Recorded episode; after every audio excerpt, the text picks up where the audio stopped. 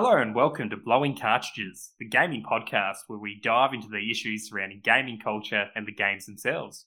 I'm Brendan Tan, and joining me as always is my good friend and co-host Zach Clark. So Zach, uh, it's February. The um, oh, it's really cold on my end. It's probably really hot on your end. Uh, how's Nope. the new year treating you?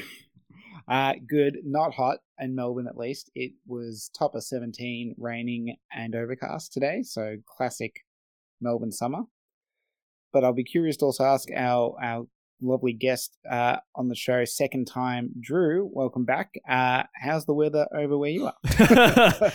uh, yeah, awful. It's been like the last couple of days. It's just been pelting down, and we've actually had really nice weather. So even um, my wife Chantel, she's like, "Is it raining outside?" I'm like, "Yeah, it is. Yeah, well, we we weren't expecting it. We are expecting a nice Australian summer. Well, I was only sweating the other day. I think it was only three days ago that uh, someone actually left their dog in the car, and uh, that uh, basically get told, "Oh, it's way too hot to do that." And um, but not today. You can leave your dog in the car all day, as far as uh, the weather's concerned. Yeah. It's funny. My, my just yesterday, one of my friends posted a photo on Discord of like the fire trucks getting a dog out of like a car in front of his apartment. I was like, oh god, like Mm. um, that was uh yeah. uh, Luckily, they got to him, I suppose, or her. I don't know what what Mm. uh, the dog is, but uh, yeah, God, would have been bad if it didn't make it. yeah, don't leave your dogs Yes, in the uh, car, kids. Don't leave your dogs in the exactly. car. Exactly. Do not leave your dogs in the car. I think that is the message for today's episode. Maybe they're just hoping that they're going to be able to drive it. Like, I really wonder if the dog can drive. It's either dr- it's either drive or Get away. yeah. But um, I don't think that's the case. I don't think the dogs can drive. I think it's only the very special dogs that can drive. The stunt drivers in the uh, I don't know Hollywood movies. There's a few dogs like that. Can I name them? No, but I'm sure they exist. But they- we're trying to teach our dog to um. Someone gave us like these buttons where you can like put a word on it. So we're trying to like give him certain things, like to if he needs like to go out to go to the bathroom or whatever, he presses the button. And like today, he did it like perfectly Oh, this wow. morning to go outside. And all since then, he's just been like stares at the button, gets scared of it. He's just like completely regressed in the space of like three hours. I was like, buddy, you were so good this morning. like, what's happened? Yeah. For me, like with my dogs, especially my Jack Russell, she sat when there's food, and um, that's as far as her training went. That's about it. Didn't buy it. You know, I, at this point, I just want him to come back to me when I call his name. He's still very bad at that. If I go to the park and let him off lead, he's Oh, just yeah. like, I don't care about you anymore. I'm, these dogs, they're, they're my new friends. They're, they're my new family. Um, I'm like, oh, thanks. they smell better. Yeah. they got better food. All right, Tam, rein us in. For love of God. Talking about dog abandonment issues, Zach, how was your 2022? yeah. so, you know, second month. What what month uh, to talk about the, the year that was 2022? Lots of twos in that in that year. Probably the most twos we'll see in our lifetime in a year. oh, sure. Um, but uh, yeah, no, my 2022 was a good one. Obviously, uh, well, maybe not obviously, but um, no, I got married, so that was obviously a big thing for me last year. Uh, and you know, bar no, nothing overly bad happened as well, which is good. Um, work went well, so you know, for for the most part, it's a it was a solid year. Can't complain. Very nice. How about yourself, Drew? Um, and also, I should say thanks again for joining us. It's always a pleasure to have you on our podcast. no worries. A pleasure every time. My year was great, man. Uh, started off basically, um, wife and I had our son, which was a, a huge change to our lives. And uh, I guess the rest of the year was sort of learning and adjusting to having a newborn child as they're growing up and things are changing every week. So once you'll sort of go, yeah, sort of got the hang of this, you know, things change and they keep changing. And I dare say it's just going to keep doing that until he's 25. And he, uh, and he's a nice, uh, nice, nice young man, and he uh, goes off and does his own thing. Start his own podcast. That's right. No, podcasting is going to be uh, tainted forever for him. It's going to be that lame thing Dad does. So he might, um, he might start something else. He might start a, I don't know. He, I've got him into like the drums because I, I, I, I like just like tapping out beats and that. And I played drums in high school, so I've, I got like a bongo that I got in Byron Bay when I was on holiday there a few years ago. and he loves hitting that. And he's got his own little toy drum set that he likes hitting. So I might get him into drums or something. You never know. That might be the thing that I steal on him. Time to send you a Donkey Konga set. It sounds like. oh my god, I would, I would actually love one of them. I remember seeing them because I, I didn't have a GameCube, so when I was looking at them, they were like thirty bucks clearance at Target, I'm like, oh well, yeah, I can't use it anyway. But yeah, it would have been worth picking up, even if thirty bucks when I was that age was quite a lot. But yeah, it's, let's not think about all the things we didn't buy because Mhm. like, ah, we don't need it, or it's it's too expensive, and then you look at it now and you're like, oh, that's I could have. I would have made a lot of money if I wanted to, if I just bought it and kept it. But or anyway, just or just have it and just uh, Yeah, or- hoard it like a like, we- a nerd reality. we are. you know, just all these that- amiibo and everything. That's the more practical, that more actual sense of what we do. But at least we have it, damn it, and we're not have to paying thousands of dollars on eBay for it. yeah, well, definitely. Yeah. Uh, Brendan, what about you? How was your 2022? I, I obviously have an idea, but maybe the audience does not. yeah, so uh, I, I think we mentioned it pre- briefly in a previous episode or two, but I moved across the world to the United Kingdom to uh, start a PhD. So it's been constant, busy work, a lot of reading, a lot of writing since uh, oh, September, October last year. So it's a new challenge, and it, I'm finding it quite a good challenge. So I'm enjoying it, but it's all about, I guess, balancing priorities and uh, trying to make sense of my life as it exists right now. So fun, fun times ahead. Yeah. Do you have a timeline for how long you're over there, or Yeah, so the, um, I'll be here for at least three to four years, and then there might be some more time after that, depending on what trajectory my, I guess, my career goes. yeah, sweet, yeah, So long term, I do want to go back to Australia, but we'll see. We'll see how everything pans out. might be too hot for you by the time you know it's time to come back. you well, adjusted uh, that much. well, I was. It, it was quite odd in that when I came back in December, um, it was freezing cold when I left uh, the UK. Mm. Uh, It was snowed the day after I left, but I got to Australia, and that was the week in Melbourne in December, where or in Victoria in Melbourne in December. I think it was snowing in the mountains, so it wasn't particularly a hot December to start with, anyway. So yeah, you she's know, you might she's changing. exactly. You might, you might need to see if you can get some aircon in wherever you live before summer, based on yeah, this last that's time I went in the UK.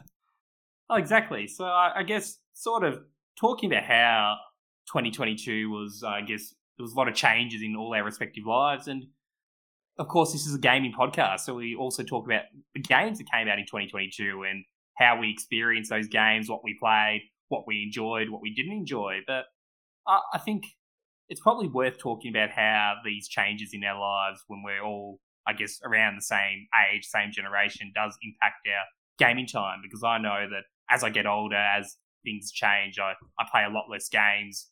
I mentioned, I think I mentioned on the music episode when we had to choose our track of 2022 that I had played about three, four games that released in 2022. So it's sort of my gaming habits have changed quite a bit. I'm probably not really catching up with new releases as much as I am uh, as I used to. For example, the games I played in January 2023 were games that were released many, many years ago. I recently finished Alpha Protocol, which was, I think, a 2008 RPG by Obsidian, which fantastic. Well, I enjoyed it. I wouldn't call it a fantastic game because it has definite problems there, but I guess so. In many ways, my gaming habits have become a bit more nostalgic. Yes, I do still play, um, buy new games because, well, I've subscribed to the hoarder nerd mentality that you mentioned uh, just briefly um, a couple of minutes ago. But sort of that's where I'm at in my gaming habits at the moment. Uh, yeah, well, I'll talk about the games I played um, soon, I'm sure. But uh, sort of, it's a, it's, it's, it feels weird, I must say, that I'm not like I, I know about the games coming out. There's games that I really want to play that have come out, but I always think about, well, I could play a new game, or I could always just go back and play something else that I've wanted to play for a long time or wanted to finish for a long time. So it's about, for me, it's about balancing those two at the moment in sort of in the context that I have very limited, I guess, spare time to actually play games. Yeah. And I, I love that you've uh, you've come to this conclusion for yourself too, because it is easy to be stuck in the the mindset of oh, you've got you've got to play the new stuff, you've got to keep up, you've got to you know be current, you've got to know exactly what's going on, to have the conversations online with people, to bring back to your podcast, and you know do all that. But just the fact that you're just saying to yourself, you know, you've got limited time, you're very busy, you've you know shifted your life around, and you know, gaming is a hobby, and you can play exactly what you want to play. And there's many good games that have already been released that aren't the newest thing. So it's good that you've uh, you know you come to terms with that because I know for me sometimes it can create anxiety, being like, oh my god, two weeks this game comes out, I'm nowhere near finish this game, then the next week there's something else out, and it just piles on. And I think a lot of this we try to keep up with outlets that do it as like a full time job, and we're taking in that content, and we're in some ways trying to keep up, but we're not going to keep up because those outlets would have those games two weeks ahead of time. And of course, there's multiple people maybe working at those outlets, or maybe it's just a solo YouTuber or something, but you're never going to be able to keep up, especially when you're just doing it as a hobby. So, yeah, that's something that I've been thinking about lately too. And I- am trying to keep up and also um, tackle the backlog a little bit, especially in this, this time of year where it's a little bit quieter for me. I enjoy that, but then it also dies down, you know, November and that when I'm a bit busier as well. So, yeah, no, I'm glad that uh, you're playing just what you want to play, which is good. Yeah, 100% agree. And I mean, I guess the other thing, which um, you don't, people don't talk about a lot, and I think it probably comes back to your point, Drew, is that if you're listening to, again, big outlets or people who do it as their career, it's probably not the main issue for them because they're potentially getting games for free, or uh, if they're not, they're at least a business expense so they can write it off. But gaming is expensive, uh, and at some point you also have to go like, why do I keep uh, doling out money for things that I don't use straight away? Or, you know, when, especially if you know they're going to go, you know, you can pick them up for a much cheaper price at the point you're actually going to play them, mm. um, which is I think been a big thing for me is like becoming more aware of like, well, you know, again, uh, Ubisoft games are a really good example. If I'm not going to play that Ubisoft game day one, I should just not buy it and wait until whenever I feel like playing it and buy it then because I'll be able to get it for 80% less with all the DLC that came out. And uh, it's going to be easy to get. It'll be available. It's not like a you know niche JRPG that got a limited print run that um, is now going for two grand on on eBay or something like that, right? so I think that's something, and I'm sure it's something a lot of people uh, around the world are thinking more and more about because obviously, you know, we don't want to get too into depressing topics, but it was a um, a t- bit of a crunch year for a lot of people with rising interest rates and all that kind of stuff, uh, cost of living crisis, all that you hear in the media. But it, it is a reality, and you know, I'm sure lots of people listening or um, can can relate to that and having to make some you know choices to skip or delay purchases until until they've got the cash to do so. So talking about the games of 2022, I think we've talked about our general vibes of the year and uh, I guess a bit about playing gaming habits. But and I don't have a list in front of me right now, but if we were to list, I guess, or just briefly talk about the big games of 2022, the major releases, really, the one game that does strike my mind is Elden Ring, which I can say I have not played. I actually, I, I, do really want to play it. It's on my Steam wish list, and I'll probably wait for a sale, as Zach said, and uh, get it then because I think mm. it's sort of definitely if you're not trying to keep up with the Joneses and uh, get games on release and play them, there's plenty of opportunities to game on a reasonable budget. But that's sort of the game I think that for me, in many ways, define. It was an early 2022 game, but it's definitely one of those ones that if we look back on 2022 in gaming in a couple of years, I think people will still be listing that as a quite an influential big release. I don't know what you two think about that as a proposition. Yeah, no, definitely. I didn't play it either.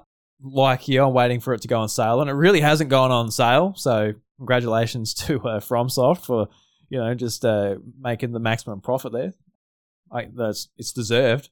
But yeah, it's it's it's one of those things where I sort of looked at. It, I'm like, I think I'd love this game. I just I need a little bit more patience. I don't have quite the patience with uh, a month old baby before the game right now. But it's certainly right up my alley. I just need the patience to um take down the just spend probably a week on each boss and not play anything else. And I don't think that's going to happen. So who knows if I ever get to it. But yeah, no, certainly. Just with like how the conversation sort of evolved around it, how um, similar to Breath of the Wild a few years earlier, how the game sort of really doesn't pull any punches. It lets you discover the world and it keeps on surprising the player as they progress throughout the game. And typically, we're used to games that just sort of hold our hand and just you know want us to f- experience the whole game. And personally, I've got no problem with that because I'm not the best gamer. I don't have the the best mm. skills or anything like that. So I quite appreciate that actually. Um, but it's just nice to have something different. Anyway, with uh, Elden Ring. Yeah, I um I did play it. I did not finish it uh, or even come close. Um, I uh you know I, go through this cycle every few FromSoft games where I'm like maybe this will be the one that clicks very quickly with me and I I get the hook and power through. Um, yeah, it did not happen for me with Elden Ring at this stage.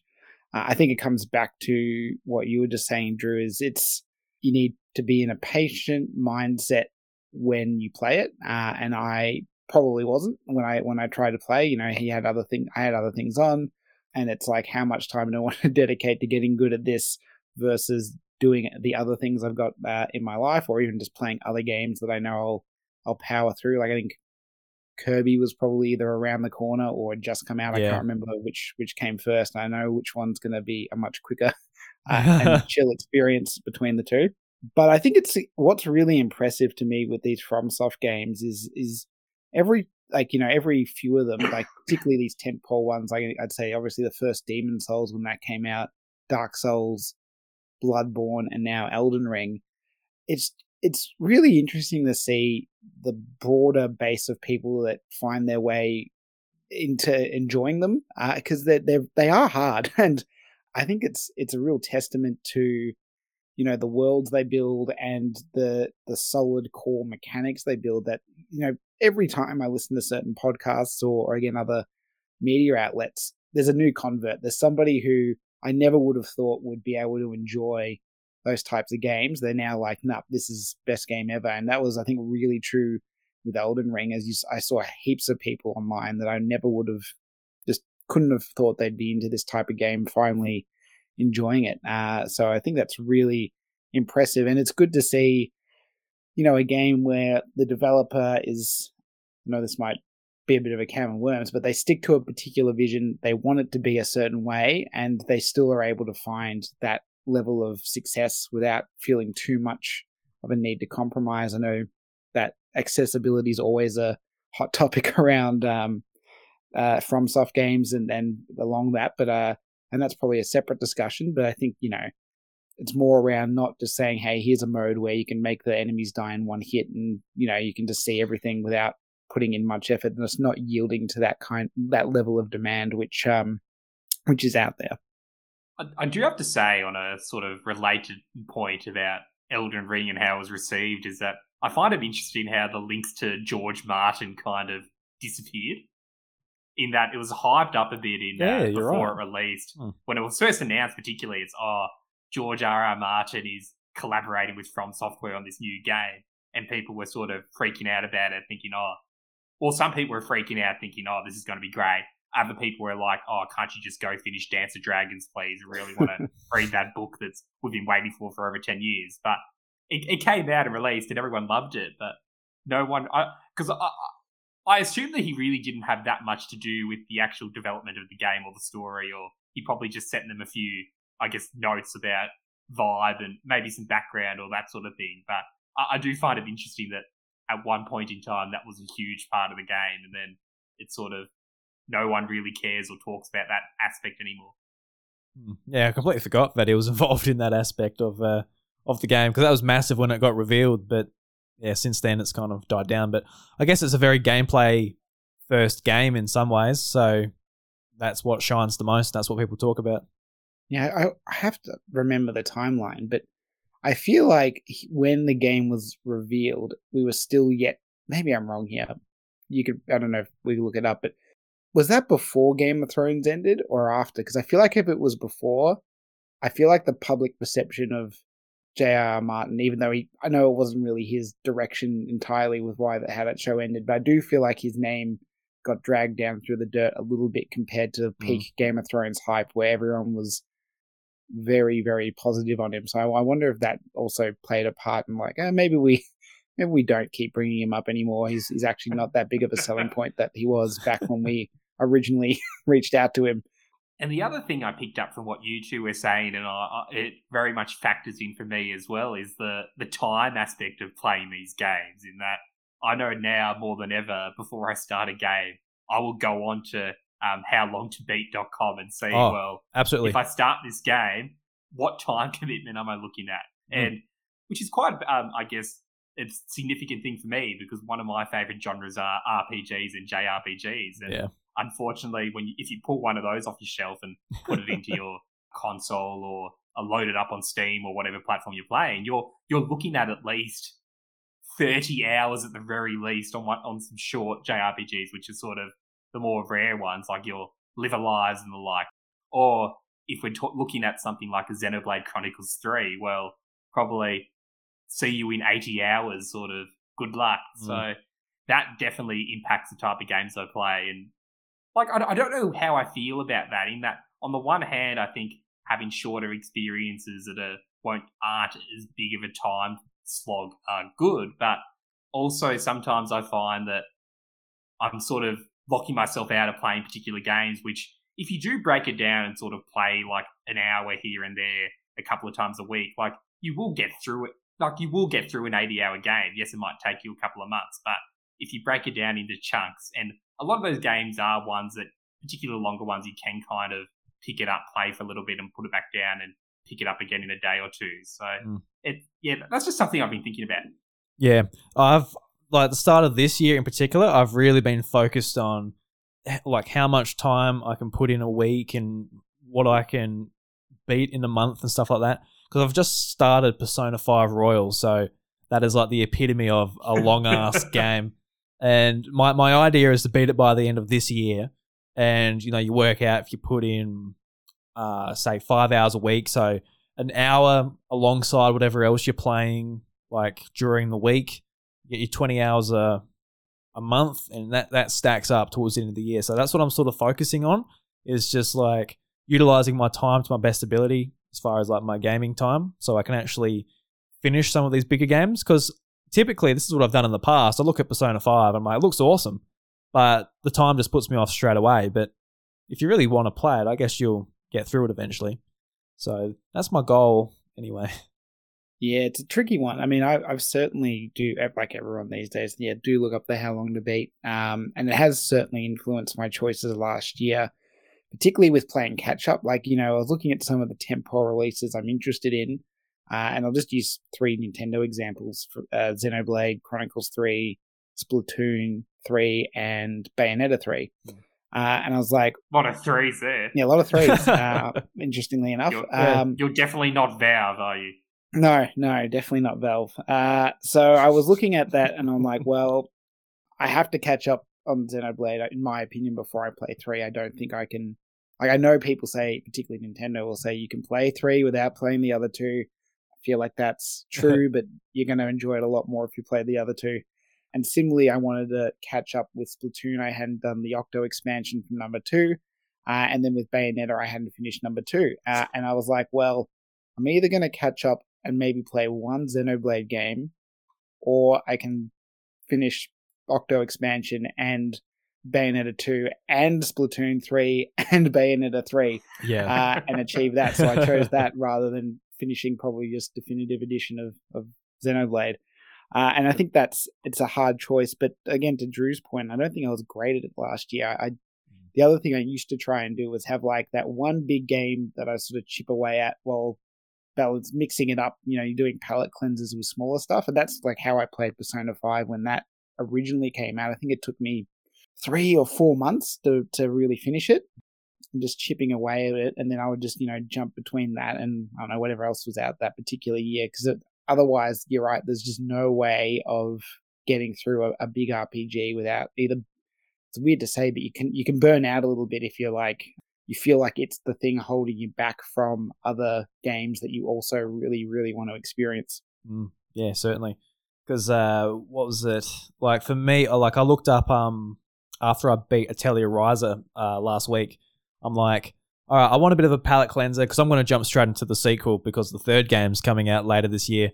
So I'm like, all right, what what should I get into? I'm like, oh, Tom, I've been wanting to play that for a while. It's on my uh, like PlayStation menu. It's been there for months. and uh, how long's that to be? Oh, about four hours. Beautiful. Like a nice, just one session, sit down, do the whole thing, have this nice conclusive experience just in one night. And, um, you know, allows you to jump into it like a bigger game the next night. And it was just really nice. And uh, f- for me, like, in some ways it, it can get a little bit daunting i guess you just you're sitting there and you put all these times together you're working them out in your head you're like all right i want to play through the bayonetta series that's 30 hours or 30 so hours wouldn't mind playing mass effect i better play all three of them oh shit that's 200 hours uh, then it just like snowballs from there it's like uh, you just got to take it uh, like a little bit at a little bit i guess so it's not too daunting like anything in life because if, if your boss came out to you at work and said all right mate you've got a 300 hours of uh, this assignment or whatever to do. Uh, have fun with that, mate. It's like, well, shit. It's no fun. yeah, I mean, the work example is interesting on as well because I'm sure a lot of people who have uh, varying tasks in their job uh, can probably relate because how often do you just go and go, I'm going to do these 10 small tasks that are really easy rather than the big one. I'm just going to keep putting that off until it's probably too oh, yeah. late and I should yeah. have uh, should have gone it and done it. mm. Oh, exactly. And I think it's a good example in that it's how we just described how we're approaching these games in that, well, you figure out I have X amount of time in my day or in my week to do, to play games, to do work exactly, it, it, whatever. Like, this is sort of how I'm going to break it down. So it's sort of, it's probably not the most positive thing to think about how we, I guess, divide our spare time in sort of a productive manner. But I guess it is what it is. You know you're a gamer when you're doing mathematics, but all right, this is how I'm going to optimize my free time. Um, otherwise, you're probably just like, yeah, no, I wouldn't mind getting an old PlayStation 4 and I might play a game on it. You know, and that's as far as that goes. But we're like, all right, you know, I've got four hours to sit down before midnight and uh, I'm going to really optimize this time. I'm going to go to this website, figure out, uh, look, how long is this game to beat? Oh, look, maybe I'll maybe I'll maybe I'll look at a guide so I get a couple of hours off that time, and we'll get it through it a bit quicker. we'll put some Game Sharks on there too. really uh, optimize our time. We'll just watch it well, on exactly. YouTube at two times speed. Now that's how you game. you hold a controller exactly. just so you feel like you're actually playing something, but you're just watching yeah, it's not, oh, I'm just going to put FIFA on for a couple of hours. I'm going to play a couple of matches of FIFA, and then I'm going to go to bed. And that, like, that's my gaming for the week. no, we're, we're, we're, more hardcore than that. Oh, God, we're hard. We're hard as anything, just uh, with, with, our, with our gaming. I tell you what. I've got the Xbox controller right here, ready to go at any time. I'm glad you clarified that we're, that's with our gaming and not anything else. But anyway, no, we're not. We're not that type of hard right now. no, not, not on the podcast. Not no. presently. um, and, and, and that's demonstrated by that controller. I'm sure Drew is. I'm currently playing Halo Infinite. No, on his um no, on his no. cool portable uh, TV rig. Yeah, it's in the well. It's, that's the thing. It's portable. It's in the, it's in the other room at the moment. That's the thing. It, it rolled away from me. That and that's something that's actually really helped me as well. Is uh, just being like, all right, um, you know, I don't want to sit in a different room to my partner. I'm going to wheel the TV in while she's watching whatever, whatever she wants on Netflix, and you know, I'm, I'm a bit tired. It's you know eight o'clock after a big day of work, but I wouldn't mind still playing a game, laying in bed, play it laying in bed. Want to do some streams in here, wheel it in here, play some games, do some streams, whatever I need to do.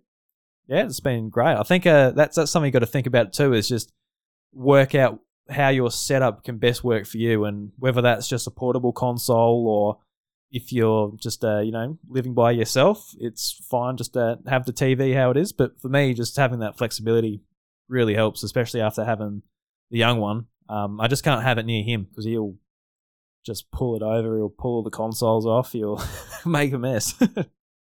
Yeah, I have to say I've been through the same thing last year and made a few choices to help me with that. Because mm. I mean, yeah, you don't typically. Well, most people, we're not really. You don't plan your your free time too much. It's just kind of like you gets there and you're like, what are you going to do? And usually the default when you live with someone is like, we should probably do a thing at least in the same room. Yeah, yeah. Uh, you know, uh, sometimes you agree. Actually, I am going to go off and do my own thing in this other room, but default is to stick together. Mm so yeah, I was like this this year, uh, well last year, sorry, I should say. You know, when my PC kicked the bucket, I'm like, I'm not, I'm not getting a a, a desktop tower anymore. I'm getting a, a beefy laptop because I know nice. I can just take it downstairs. I can sit in on the couch and and power through. Like I played um Frog Detective three the other the other week, um just while she was watching whatever on Netflix, and I just sat little on the couch and click through that for an hour or two, and it was great, you know. And that's um, I think yeah, you're right. Something. I mean, that said, your TV setup is a much uh, the next level. It's something I have to have to consider. But I've got too many. Um, well, I've got a double story house, so as you said, doesn't not quite. as Yeah, convenient. yeah, that makes it a bit trickier.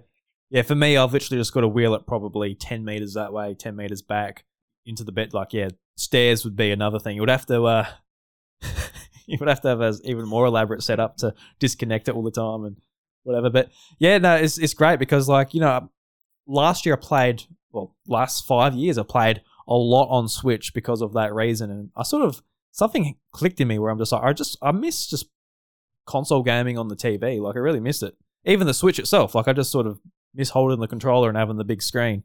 So I'm like, it's one of those things. I'm laying in bed. It's one o'clock, and it just went down this rabbit hole on Amazon. I'm like, huh, there's these TV stands. Then I research TV stands, research TVs, wait for the Black Friday sale, and put it together. And I don't know if anybody else has done that. Everybody sort of laughed at me, being like, "Oh, it's like one of those TV trolleys from school." I'm like, "Yeah, but that, does that have an Xbox Series X, PlayStation Five, and Switch on it?" I wish it did back in the day. That would have been cool. Just had um, was it BTN News? You guys probably watched that at school Yeah. in the TV trolleys, that type of stuff. Yeah, Yeah, it was behind the news, and then That's it was. right. I think they then became a different name. It was like TTN then, but um, that rings a bell. Yeah, it was- yeah, effectively same thing. yeah. And No. it's still it's still running actually. Apparently, Yeah, okay. Yeah, no, well, I'm not watching that on my TV trolley. I'm not wheeling that in for the kids. I'm like, come on, come on, mate. I'll wheel it in and come play some Dead Space. Come on. This will be good for you. This will educate you. Don't go to the space. It's terrifying. this is what's up there. a choice he might actually have to make, given he's how young he is compared to compared to us being. Yeah. Hopefully it's not like that. Hopefully it's a nice experience. Is it worth having a few talk? You know, just a quick chat about some of the really big like trending things that happened last year because there's a few when you really sit back and think of them. And I might start. You know, some of them we have sort of touched on in other episodes, but probably the biggest has to be the still ongoing saga of the the Microsoft Activision purchase. Right, that that's that's got to have been the biggest trend theme news thing of the whole year. I don't know if you guys agree or disagree, but that's Of that's the, been non-stop talk. of the decade. Yeah, no, it's just massive. Just um, how big it is. I don't know if we'll.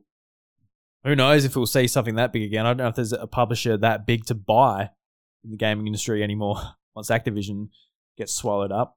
Um, I guess no, like I, I guess if Nintendo gets bought or something, that's like you know that would beat it. But that's probably not going to happen. I think the closest would be if um, Ubisoft got bought. But Yeah. Ubisoft, I wouldn't say is as big as Activision. Nah, they're nowhere near as big. They, they've got more staff, but um, as far as like money they make and their IP and everything, no. Well, and I guess that's an yeah, that's an interesting topic in that Activision is considered big mainly because it has, I guess, two tentpole bits to it, which was or which are Call of Duty and Blizzard, which has your World of Warcraft and probably not as big as it was, but your Overwatches and sort of those games that are generally well considered by or Yeah. those games that are sort of they cross that divide between your casual gamer and your more, I guess, hardcore gamer. Even though I don't particularly like those labels, but I guess that's very much the Blizzard model as it exists at the moment. So it's really when you're buying Activision, it's you bought the Microsoft effectively bought those two things. There's not really much else there. Yeah, well, they got King as well, which merged mm-hmm. with them, and they're like the kings of the mobile space with Candy Crush and I don't know. I, I don't know what else. I don't play the games. But Crushes, I think. I don't know. yeah, so- so that's that's just massive in that respect. So, um, that Microsoft were really looking to get into that market because they do not exist in the mobile market. Now they've got the one of the biggest money makers in that market. So, I guess um, it'd be interesting to see what they do with them when they actually absorb them properly. But Yeah, I think to me the it'll be just fascinating to see if it does eventually get through and what and if it does which way it goes it'll be massive for the for the way forward for this industry because I think if the transaction doesn't get passed through through regulators and they actually decline it it'll be interesting to see how that shakes up and prevents future acquisitions not just by Microsoft but but others because um, it will set a bit of a precedent uh, I suspect um, but on the flip side, if it does go through, yeah, it's you know what is Microsoft going to have to do? Like we've already seen them do those um, contracts or indicative terms with Nintendo and and Valve on Call of Duty being, you know, put on Switch, or it won't be Switch, it'll be whatever Nintendo put out in the Mhm. future and uh, PC or on Steam specifically. And it'll be, yeah, see what else they have to sort of compromise between now and um, whenever that decision gets made, I suppose. Um, that was such a dog move by um, Microsoft. It really was just like when they offered it to Nintendo. Nintendo's got nothing to lose. Like, yeah, we'll take Call of Duty for ten years. We haven't had it for Yeah. ten years. Like, sure, why not? And then uh, everyone's looking at Sony, being like, "We've got everything to lose. Why would we sign that?" Yeah. uh, it's just like, yeah, it's just for Nintendo. I was like, yeah, I guess. Like, they wouldn't even thought had, had a second thought about it. It- yeah, and, and I do like how Microsoft can pivot it as, oh no, look at us. If we if we buy Activision, their games will be available on more platforms. Yeah, it's like, yeah. Shut up, Microsoft. Shut up. It's um it's it's been certainly a news story. It's been really interesting. And um but it's dragged on to the point where it's like, all right, just let us know when uh, there's some big sort of shake ups or some big moves. Um, but until then, we're going to be in this for a, for a while because it, it seems like uh, Microsoft they're sweating a little bit. It's not 100, percent but it's going to go through. You know, it's looking that it potentially might not if things go um, how they're going at the moment with um, you know different uh, countries' regulation boards sort of stepping in and saying no at this point. Um, and personally, for me, I- like I wouldn't mind that. I don't necessarily feel that great about Activision blending in with Microsoft, mainly because I'm not a big fan of Activision just in general. I, I'm even at the point now where I probably won't buy their games, and I quite like supporting Game Pass. I don't really want it to blend with it that much, like just personally. Um, if it does, that that's fine. But and just with how Microsoft sort of managed their studios, I've been seeing like the big layoffs at Microsoft um, within the last week and how it's affected their studios and certain games getting cancelled and Halo in the state it's at. at. I really don't have any faith in Microsoft as far as their the managing roles go. So how that affects Call of Duty and everything else, I don't know. Yeah, it's a good point. I mean, it's hard to say Microsoft has had a good track record yet with putting out content um, in the gaming space, at least. Uh, you know, Game Pass, not as a game, but as a service, is probably the best thing they've done since the 360 and Xbox Live, probably, uh, Mm. um, which were both very impressive. But uh, yeah, like the amount of products that have, like Halo Infinite, you know, love it or hate it, it's clearly got issues. Uh, it's missing key issues, the feature, like the whole um, co-op thing. That's I think they've said they're not making it anymore. And then that one No. guy found out you can just sort of. It's actually kind of half in there already. You just need to tweak a few things, and it's not great, but at least they had. It's already kind of there. Um, that's such a disappointment. Uh, and then just you know, if you even think back over the past few years, things like um, when Scalebound that got just canned, uh, and then you know you look at Oh, the, yeah. the rumors with Perfect Dark and how that seems very troubled. It's um, yeah, it's certainly you- you're not you're not sure they're going to necessarily make things at Activision Blizzard much better. I guess is is the key thing. Maybe they'll uh, minimize crunch, maybe, but again, I'm not convinced that the their existing studios don't crunch either. I don't, you know, I think it's one of those things where you hear about it when it happens and someone's willing to speak about it, but uh, I don't think it's safe to assume just because you haven't heard something doesn't mean it's there's not bad business practices going on. I mean, more likely there are. I would I would have thought. I mean, just based off, you know, people I've known who worked at Microsoft in other divisions. Um, it sounds like a pretty cutthroat place to work with. You know, the whole ranking people and if you're if you're at the bottom two months in a row or whatever, you get the axe and that kind of stuff. I don't know if it's still like that, but I've heard some pretty pretty bad horror stories to say the least. Well, it would be so competitive. I could only imagine, and you know, rightfully so. Like it's one of the biggest companies, and they do a lot of products that, in some ways, especially like the Windows side of things, like it's important, like to the world and everything, how we work with um, technology and that now. So, if I was management there, I'd want the smartest and brightest minds, but it's just how it's all sort of put together. Because like with Halo Infinite, it was they basically run that team at three four three just with contractors. So people do that 18 months and they leave, and then someone else comes in and they've got to work out the like the engine, which is proprietary. So it's not like you can just Google how to use Slipspace because no one else uses it apart from them. Mm. Um, so it's just really sort of difficult as far as you know what I've heard. So yeah, just frustrating as far as that goes. But um, hopefully we won't have to hear about it too much longer. We'll get the no, they'll get the yes. We can move on. Getting to the games of our year for 2022, uh, if you had to choose maybe, I guess, one or two or even three games that I guess you enjoyed the most that released in 2022, or maybe it's a game that didn't release in 2022 but you first played it in 2022, what were the games that, looking back on the year, that you really enjoyed, or maybe you didn't necessarily enjoy it, but you just have a lot of thoughts about it, or marked your year in gaming? I guess what what are those titles that you would think about? For for me, my the biggest highlight for me, especially the time it come out as well, and since it's my favorite franchise, Pokemon Legends Arceus, start of the year, and this came out the perfect time for me because this is when my I was at home. I took work off. My wife was waddling around, just ready to pop at any time. So I'm like, well, I've got either a week or one day. I didn't know how long I had. This was like just when my wife was due. So I was um, basically home just playing that all the time, apart from when I had to be a husband and uh, do that type of thing. But pretty much just staying at home playing Pokemon Legends Arceus, and it was just such a different take on the series, nice and fresh. And I really enjoyed sort of the open world or open area mechanics, how you could, uh, you know, run around, throw the Pokeball, dodge roll, and actually interact with the battles. All the Pokemon had a lot more personality because you could see how they interacted with the world and how you completed your Pokedex by doing certain tasks to keep filling it out, whether it's just showing a certain attack or beating a certain amount. It actually gave you like a lot to do, a lot of filler, but it was just fun to be out in the world and complete those tasks. Whereas on paper, you look at it like, oh my god, I've got to do that. It's kind of like getting like uh, I don't know, a thousand kills in a in a Call of Duty game to get a trophy or something. In, in some ways, but it's for every single Pokemon in the game.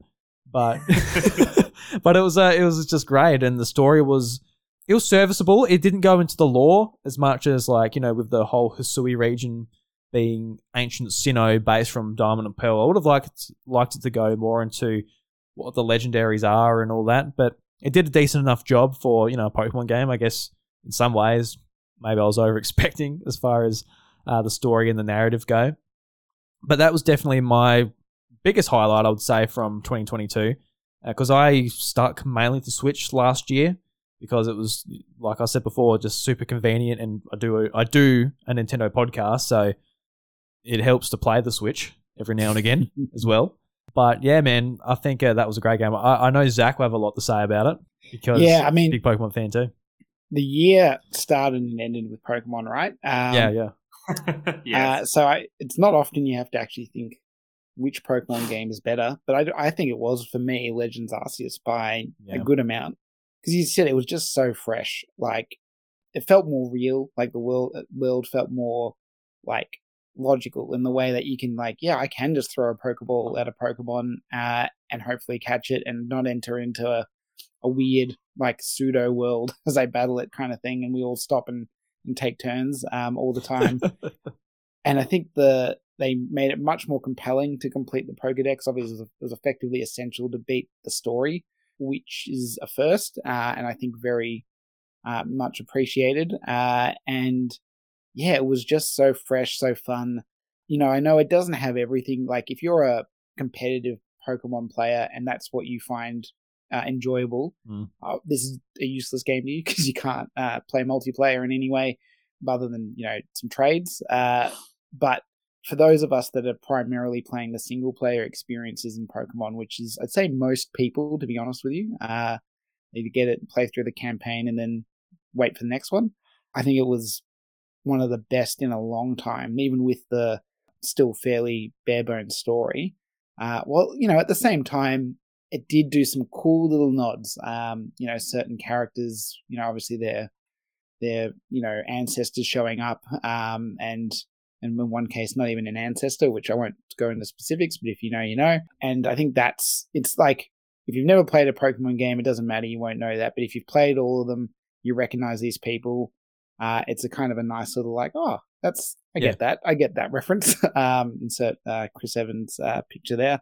But yeah, I, I think it was one of the best games for me as well for last year. Very enjoyable. Uh, I hope we see more of that kind of stuff from arguably one of the biggest franchises in gaming. Um, and I'm, I'm, glad that it seems to have been a financial success, uh, albeit to be fair, it looks like Scarlet and Violet may also have dwarfed it, but mm. that's besides the point. Um, I think it, would be good to see more of this, this le- whether it's Legends or just if it could even be in the future, current times, whatever. Just do a bit more of this, like more exploration, mix it up, and, and just take some risks. So yeah, very big fan. Yeah, how did you feel about Scarlet and Violet? Like playing it for the opening hours and sort of uh, you know, seeing that you know, obviously all the mechanics are stripped back back to what you'd expect from Pokemon, which is which is fun, which is great. But how did you sort of take it coming yeah. from Legends Arceus? Yeah, I mean, I enjoyed it still. I I think a lot of the joy came from, as always, for me, discovering a lot of new Pokemon. Uh, I did not look up the list before it came no, out. I didn't either. Yeah, I think that was the right call. But I I can't like as much as I'm not one to usually rag about graphics or technical performance when it's not massively impacting, you know, the general flow of the game. It was pretty tough to see that level of frame rate drops pop in, uh, everything that that occurred, and it's it's just I think the level of disappointment I felt for that did hinder my overall enjoyment to an extent mm-hmm. because you kind of what you know we've wanted this open world mainline game for forever right that's been the thing people have been talking about for I guess at least since we've gone 3D with Pokemon, I'd say it's something people have hypothesized about. And uh, it just kind of sucks that the first attempt at it isn't didn't hit it out the park in the same way that say Zelda Breath of the Wild hit it out the park at its first attempt. Because it just kind of means when let's hope that Gen 10 continues to be open world, but it won't be as impactful in this way because it's going to be still the second open world game, even if this time they finally get all the the polish and shine correct and it runs really smoothly and I'm sure they take everything that next level in terms of the concepts. It just not it's just not going to be as wow, how cool is it to walk from one end of the map to the other and go from level 3 Pokemon to level 50 and get, you know, wrecked by by the level 50s or whatever it is. It's just yeah, it's just a shame that's the way it played out. But you know, it's still fun. It's still they're heading in the right direction for the series. I just hope that they really nail down and spend the time they need to make it a, a polished experience the next um, big entry in that in the franchise. Yeah, like uh, mm. just before we move on, I know that it's just it's a sticking point just with Pokemon and Game Freak, just as far as just the I guess like the graphical prowess or the amount of polish or whatever, and just their development times being you know compact to you know get the Pokemon games out each year. And I hope this is I guess the lowest point they reach before they go, all right, let's um let's change some things. Whatever they have to do within their studio to make sure that the performance and the game doesn't look like this again at launch. I hope they take those measures because it's embarrassing as a Pokemon fan to be like, people are like, why the fuck are you playing that? I'm like, it's fun, man. I swear it's fun, but it just it looks awful. Like it looks horrendous. Like it just it just kind of does. Even compared to um Sword and Shield, which got criticism at the time, you compare like a battle scene to like the new battle scenes. It's like, oh my god, it looked a lot better. But you know, Sword and Shield was doing a lot less on the hardware, so you know, fair enough. Mm. But yeah, I hope um hope it's a a bit of a wake up call in some ways. But as far as like all of all of like the design and um the new Pokemon and some some of like the evolutions and how they work, they've done some really awesome things just in this game, which should be commended. But oh, yeah, discussions like this, we're always going to see the just the the downgrade of the performance, and that's going to be the big hang up, unfortunately. But they're really great games. But I ultimately prob- probably preferred Legends Arceus just because of how more connected with the world you are. Just um, because in Scarlet and Violet, like you fall off the edge, you go, uh, do it you just land. But like you know, you take damage and all that, and makes you just feel more a part of the world in Legends Arceus in some ways. I agree with that because for me, I played Legends Arceus. It, it, it, hit my radar. I was really interested in it, and I bought it and played it. Whereas Scarlet and Violet, with mainline Pokemon games, for me, it's sort of I every couple of generations I'll grab one, play it, really enjoy it, and then set it aside. Uh, to be honest, I haven't done that since I think Sun and Moons. There's been quite a few generations now, but for Arceus, when it came out, it just it, yes, it, I guess it, it just had that image of it was something new, was taking the formula in a new direction. It was innovative, which mainline Pokemon games are rarely innovate innovative. They just they iterate on what already exists, which isn't a bad thing. I think actually that's a good thing that you get.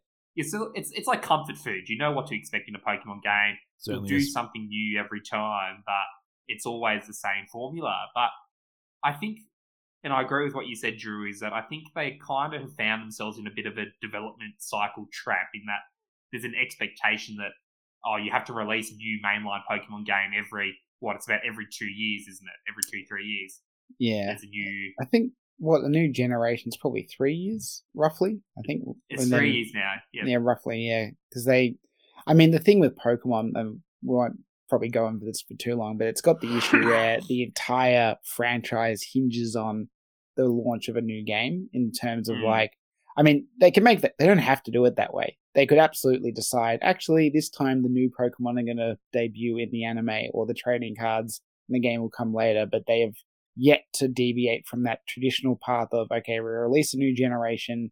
You see the bulk of the new Pokemon there are maybe a tease in the anime for for one or two things, uh, and then you know that's when we can now release plushes. We can release new card sets. We can release the next season of the anime uh, with all the, these guys now that they've been revealed in in that tentpole game. And I guess you know when every other business unit in the corporation that is the Pokemon company is relying on that game to come out, it has to come out because you've probably booked deals with manufacturers and uh, TV stations and the like over a year or two in advance for these specific dates, and they're not going to move for you. Um, so the game comes out hell or high water. But I do think you know this is hopefully a good chance for them to think about how can we reset that cycle? Can we do other stopgaps to um you know I think again Legends Arceus was a a good stopgap where it's like hey here's a few new Pokemon. You know it's not uh, a whole new generation, but there's a few, so we can do some new cards, some new merchandise. Maybe that's what they need to do. Is is more like here's a new DLC or a new game. There's 30 new Pokemon. Great, we can keep the the money coming in through some some other stuff, uh, and buy an extra year or two before the next generation has to really hit. Yeah, for sure. And I know that um, what I've noticed since having my kid as well, just noticing how quick they he's growing up. Like, if if they take a year off, don't have a Pokemon game for a year, two years, three years, they've missed a whole generation of kids that have moved by and don't know Pokemon that won't go on to be obsessive nerds like us when they're 28 years old. um, and that, that's been so, something I've really been thinking about as well. Like, if Nintendo had the same sort of attitude towards towards the Legend of Zelda, I know there's been Link's Awakening and you know Skyward Sword ports, but between Breath of the Wild being six years, they have missed a whole generation of kids. I know that that game's not necessarily aimed directly at kids like Pokemon, but just as an example, like the amount of people that would have potentially missed that within that that pocket that Nintendo probably likes to ca- capture that audience to bring them forward to become consumers, you know, through their teens and adulthood.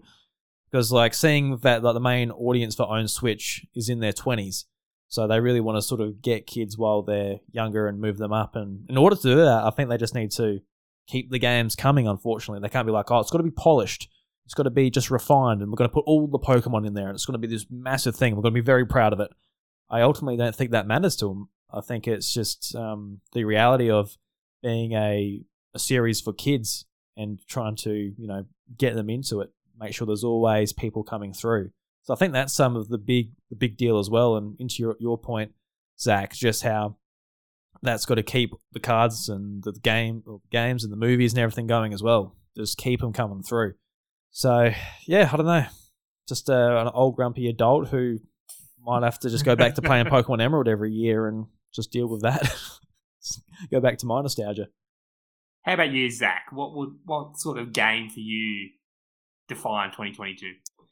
Yeah, I think for me, it was quite a few smaller experiences. I think it was a good year for indies. Uh, you know, I think that was reflective in some of the conversation at the end of the year with, say, the Game Awards, where you know Stray was nominated as the one indie in the the pack of Game of the Year. But there's probably quite a few you could have put in there, and maybe even subbed out some of the bigger games. Like I think God of War and Elden Ring were always going to be the two that were going to battle head to head, and they had to be nominated. Um, but the other games, they could have hypothetically been subbed out by indies, whether that's Vampire Survivors or Sifu or um, you know, again, there's a bunch, but the the one for me, uh, and I think I mentioned this in um, a text response to your podcast, Drew, was uh was Neon White. Uh, was the big one mm. for me.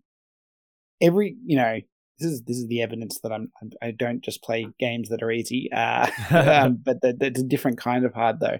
Um, so Neon White, if you haven't seen it uh, or looked at it, which is very likely, uh, it looks like a first person shooter at first glance. Not really. Uh, it's more of a first person platformer, kind of Mirror's Edges uh, like in, in mm-hmm. terms of running and getting through a level fast.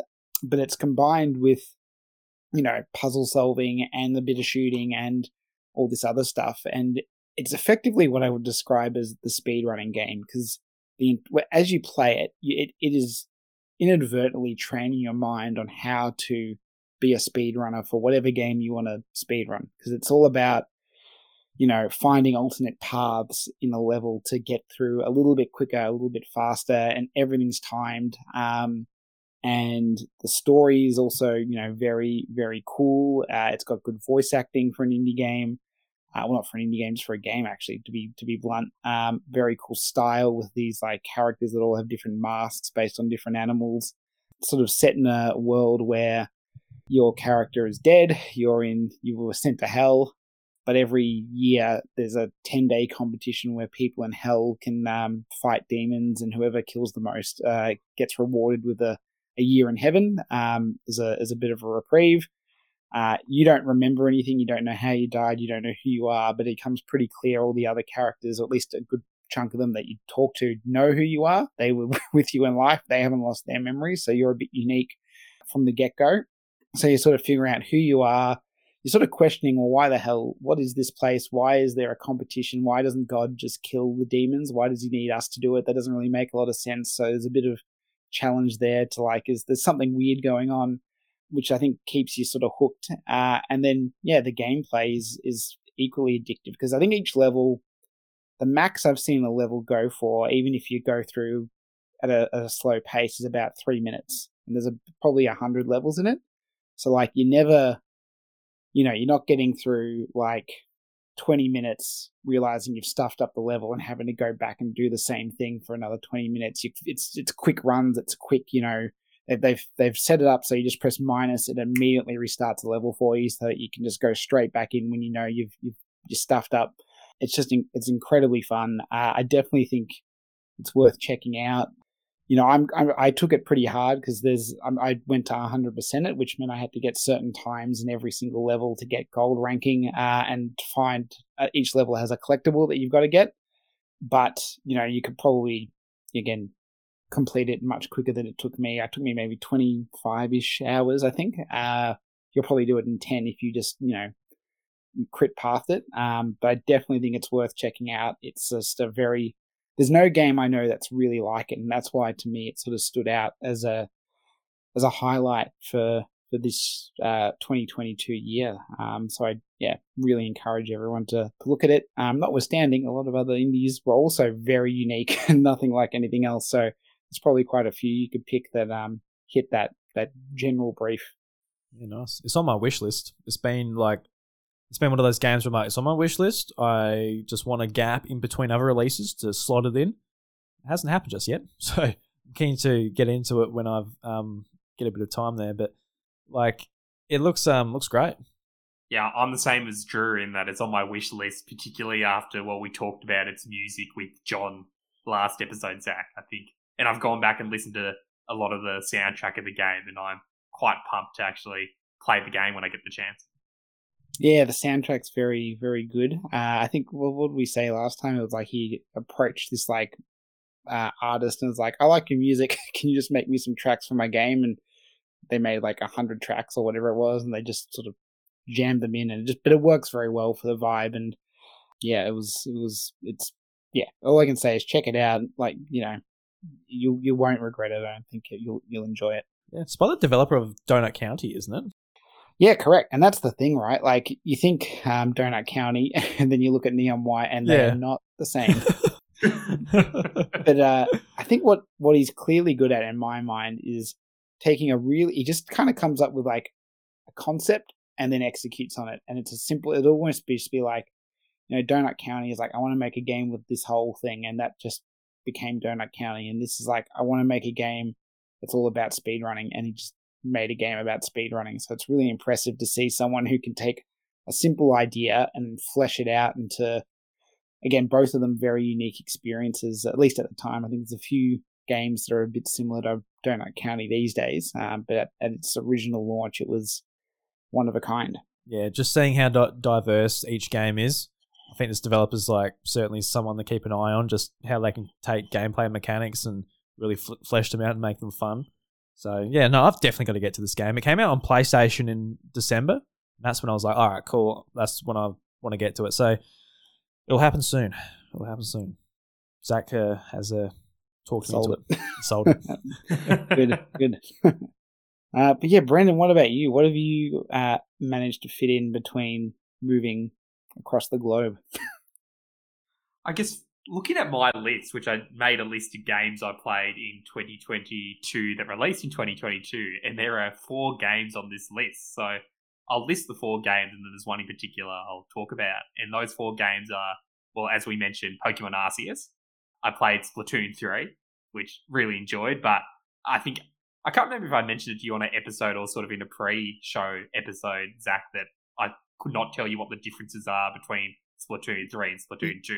Yeah. They kind of exist in a vacuum. I, have to agree, and again, I'm going to sort of cross promote your your podcast, Drew. But um, I know you've got uh, at least a couple of very big Splatoon fans in the House of Mario Discord, and uh, you've hypothesized about doing an episode with one of them about, you know, Splatoon 3 and Splatoon 2 and that kind of stuff. And I'd be very keen to hear it because, certainly, as a more generalist Nintendo fan, I think I echo your sentiments, Brendan. It's like, mm, it's like yay more Splatoon, but it's also like it's it's just more Splatoon. It's not it's not really as impactful as Splatoon one was, or even to an extent two, because it it feels very iterative to me at least. Yeah, I'm I'm a very light Splatoon player. You know, don't really particularly you know play it hardcore or anything like that. Not well, I say I don't play it hardcore, but I barely play it casual. So. I, uh, I I've played the game, and just from what I can tell, talking to like Wacko Jacko and that in our Discord community, like there's there was a lot of sort of changes they were hoping to get rectified in from Splatoon two to Splatoon three, and it seems like they got them. Um, but they also got just really laggy lobbies and all that came on with the online play as well. So I'm not sure how happy they are. I've, I've been meaning to do an episode with uh, with Jacko actually, but I've got around to it just yet. But yeah, no, it'd be really interesting to see how it turns out. But for me, it was just like, yeah, it's more Splatoon, cool. We haven't had it since uh, when did they stop updating Splatoon two? Like it's been a year or two, so it was cool to yeah. just have it back in the mm. zeitgeist. But even now with Splatfest and that going on, it's like personally, I don't really, I don't care. I'm not turning it on like mm. each month. I don't know about you guys, but it's sort of already dropped off for me anyway. I think it might be where the Switch is in its lifespan because I remember with mm. Splatoon 2, when there were Splatfests or DLC or updates, it was a bigger thing on, I guess, Nintendo Twitter and just in the general discourse about the Switch. Whereas now, I know there was a Splatfest early January and I barely knew it was on. It's yeah. sort of after the fact listening to a podcast and they mentioned it and I, I was like, oh, there was a Splatfest on. I missed that.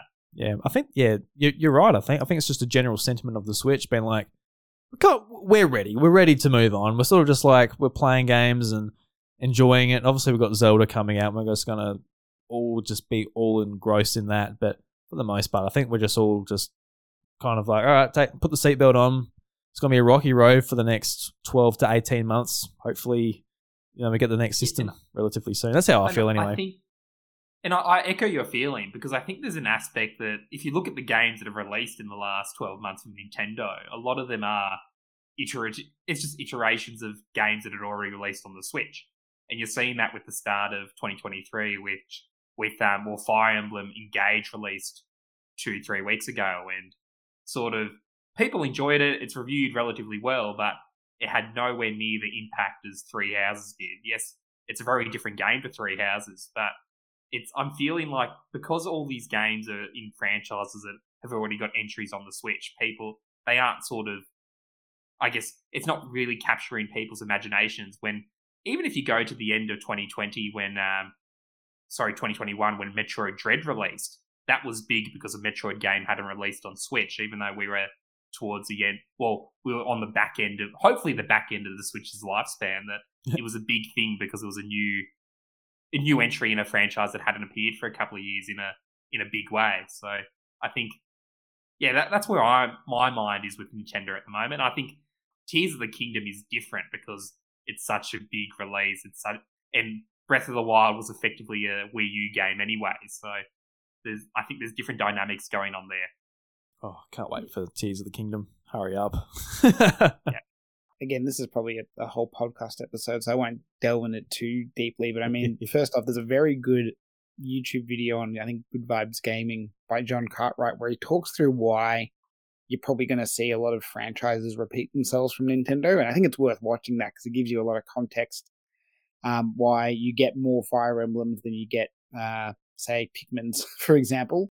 So that's first a good watch. But I also wonder how much now having consolidated the handheld and console lines into one has really made that more apparent because like previously it'd be like, oh, true, yeah, you've got your Mario Kart for the first time on your handheld, that's fresh and new, and then now you've got it on the console, so that's fresh and new, and then you go back to the next handheld and it would alternate. Whereas now it's like, oh, you got the, you know, a Splatoon on the Switch, and then you got another Splatoon on the Switch. yeah, yeah, you're right. yeah. So I, I, think that might, yeah, be an element to it. But we'll again, we'll, again, probably could talk about that for an hour, so we won't won't go on to it anymore. yeah, we can sit here just like talk about the next Nintendo system, what we want. Like, oh, just oh, we want it to just be like a big power grid that just Mario. You can see every little follicle in his eyebrow. Oh God. Look at that. Yeah. And, oh. and it will mine it will mine uh, Bitcoin like that um Mama game allegedly did. oh, what a game to do it to. Cookie. I trusted I trusted her so much. She let me down. Just like my real mum. Uh, yeah, I, I, go back home to, uh, to, the family home, and my bedroom's just now a crypto mining. PlayStation 4 and Switch is just like overheating, just yes, and I guess to finish my, I guess my jaunt through my games of 2022, the other two games I played were well, Zach briefly mentioned it, but one was Vampire Survivors when I got the free iOS version of it because I think. Mm-hmm. Correct me if I'm wrong, but I think the developers decided, oh, we're just going to make the port ourselves and put it out there for free because there was all these various like just rip off cheap imitations that were well, popping up on yeah. the. Well, they weren't even imitations. It was literally the code getting stolen and just put up. So it wasn't even just like people making like similar games. So they had to act quick smart. Well, I think it would work better on a console PC, but it, it works mm. pretty well on an iPhone, I must say, for sort of well, I just played on my bus commute to um, to the university. So it's hmm. great for that Ooh. sort of 30, 40 minutes. Yeah, no, it's, it's, um, it's dangerous. It's dangerous. I played it on Xbox and and phone. It's one of those games like you, you might have missed your bus stop with that type of thing. Like, oh, look, just one more run, or oh, I'm going well. I can't quite. I'm not going to look up and you know ruin a good thing here. So you just, oh look, I'll just I'll just walk the extra half an hour, just go back to where I needed to get off. It's all right. it's dangerous. You've probably both heard it, but in case you haven't, like the guy that or the te- the person that made it, he his job used to be working on slot machines. Yeah, like that was yeah. so he's just uh really yeah oh. he knows how to make your dopamine uh you sure know does. generate in in overloads and it makes sense when you get the bloody treasure chest or whatever. I was about to say yes, the, the treasure chest the treasure chest animation is a po- is a slot machine. Yeah, yeah. So uh yeah, that's I think there's a few good reasons it's so addictive. good fact there's actually no no microtransactions in it though. Like he's not doing it to just like get money out of you. It's just to make a fun, in- interesting game. I exactly agree, and I think it's it's big that he did just release it for free on on phones. Yeah. That sure there was the issues with this code being stolen and and well and all that, and people charging for stolen code games effectively. But I think it it's a testament that it's not a nickel and diming game because it easily could be if you think about the mechanics of Vampire Survivors and how it's set up. You could very easily put in uh, like payable cosmetics or oh pay pay these tokens and you get to extend your playthrough or revive mm. your character or, or things like that. So, yeah, buy, buying gold to get the permanent upgrades quicker because you just want to keep pushing forward. Like, yeah, it could have easily been a yeah. an absolute, you know, gougy game, but it, yeah, it's great that it's not. And the last game I played, started playing actually in December 2022, and I'm still need to go back and finish it. And thankfully, it's not particularly a, a long game. Is uh, Pentiment by Obsidian Entertainment, which is a sort of it's one of those weird games in that I kind of would. It's kind of an indie game, even though it's by a company, uh, a developer that is owned by Microsoft. In that it's a 2D RPG sort of point and click adventure game, and I what one of the reasons why I absolutely love it is that well, as a historian, it very much is deeply rooted in. It's, yes, it's based in a fictional town in Bavaria, but it's no, I think it's yeah Bavaria, or one of basically Germany in the 16th century. It very much it uses an art style that's based on books from that era. You you play a character that Andreas Maler, who is a illuminator, so basically he he draws images in illuminated manuscripts, which I guess effectively are picture books um, with writing attached to them, and uh, it sort of it, becomes there's a bit of a murder mystery going on. I, won't go into too much because it's easy to enter spoiler territory, and uh, it's a game very much heavily based on its narrative. But there's a lot of options you can choose. Sort of as you go on, you choose the background of the character, so you can decide, well, oh, he had previously previously been to a university, so he can speak like French and German, or oh, he just he traveled around Italy a lot, so he understands Italian cities and when and dialogue options will come up with other characters and he can be like, oh, you've been to Venice like last month. I I live there. I, I know all these things about Venice, and it's that that sort of storytelling interactivity, which is something Obsidian always does pretty well. And I know earlier in the episode I mentioned I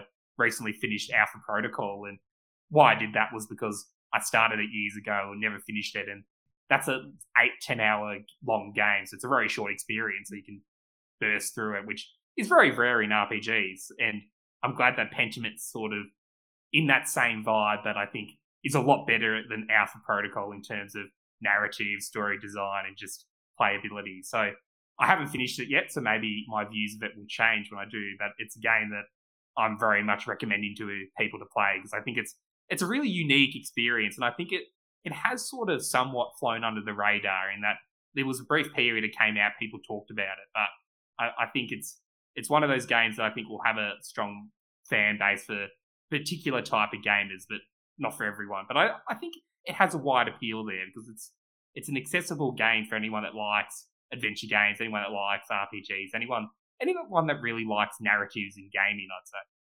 Mm, yeah, no, the game looks really cool. Just like this art style is really distinctive as well and how like it it is very much about like talking to people and working things out rather than hacking them with a sword or like doing combat. Um, so yeah, it's been on my eye just because it's on Xbox Game Pass. So you know, like everything on there, got nothing to lose apart from your very precious time that we talked about earlier. so maybe that's why I haven't I haven't uh, jumped into it straight away. But that looks great, man, and just like the fact you're already a Obsidian fan, like right up your alley. So there's no wonder that you played it, it within like your four games since you're such a big fan.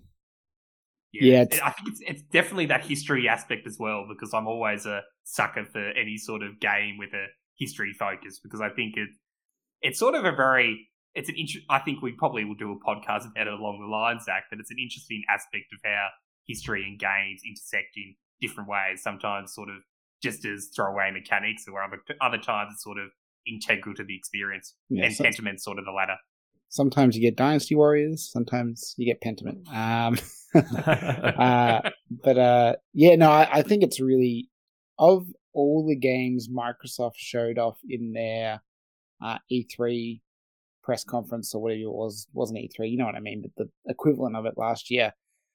Uh, for me, it was one of the most interesting, probably in like the top two or three, uh, because it was so unique. Uh, you know, I'm not a big, you know, dark, gritty shooter person. Um, so I do like these more experimental, colorful, uh, cool art style type games. So it's definitely on my to check out list. Uh, and I think you know we I started being very negative on Microsoft at the start of this episode.